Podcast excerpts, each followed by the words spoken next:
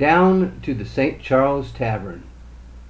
Expecting to find winter in an empty back pocket, he found summer instead in a five dollar bill.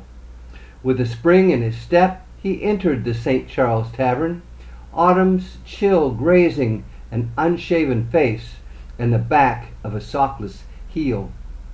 Submerging himself in a chorus of conversation, he swims to a bar stool, warms his hands, waits his round.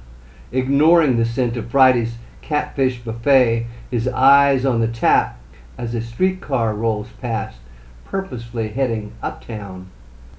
It seemed sacrilege to be sober in the wake of October, the beads of Mardi Gras still clinging to leafless, lifeless trees. Reduced to a specter staring out of a window, the grip of New Orleans now rattles his bones, her carnival tits just a tease.